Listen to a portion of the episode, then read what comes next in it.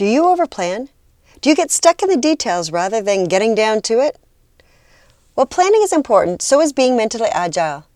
Being mentally agile is being able to shift and turn in a different direction when a challenge or opportunity arises. It's not about going after the next shiny object, but rather being flexible and able to go with the flow of the day. Practicing spontaneity keeps you mentally agile, and it can be beneficial to your mood and your well being. So, here are today's hot tips for building resiliency and celebrating Just Because Day.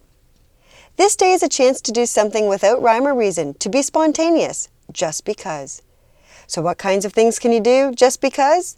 Go for a walk, have an ice cream cone, stay in your PJs, dress to the nines, buy a friend some flowers, call a friend just to say hi, or watch puppy videos.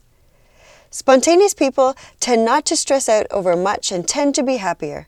Spontaneous people make the best of every situation they face and take full advantage of everything life has to offer.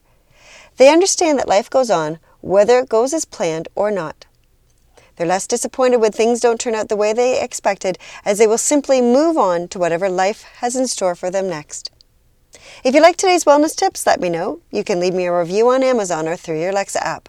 Discover how to take small steps towards a healthier, happier, less stress you by visiting my website at worksmartlivesmart.com.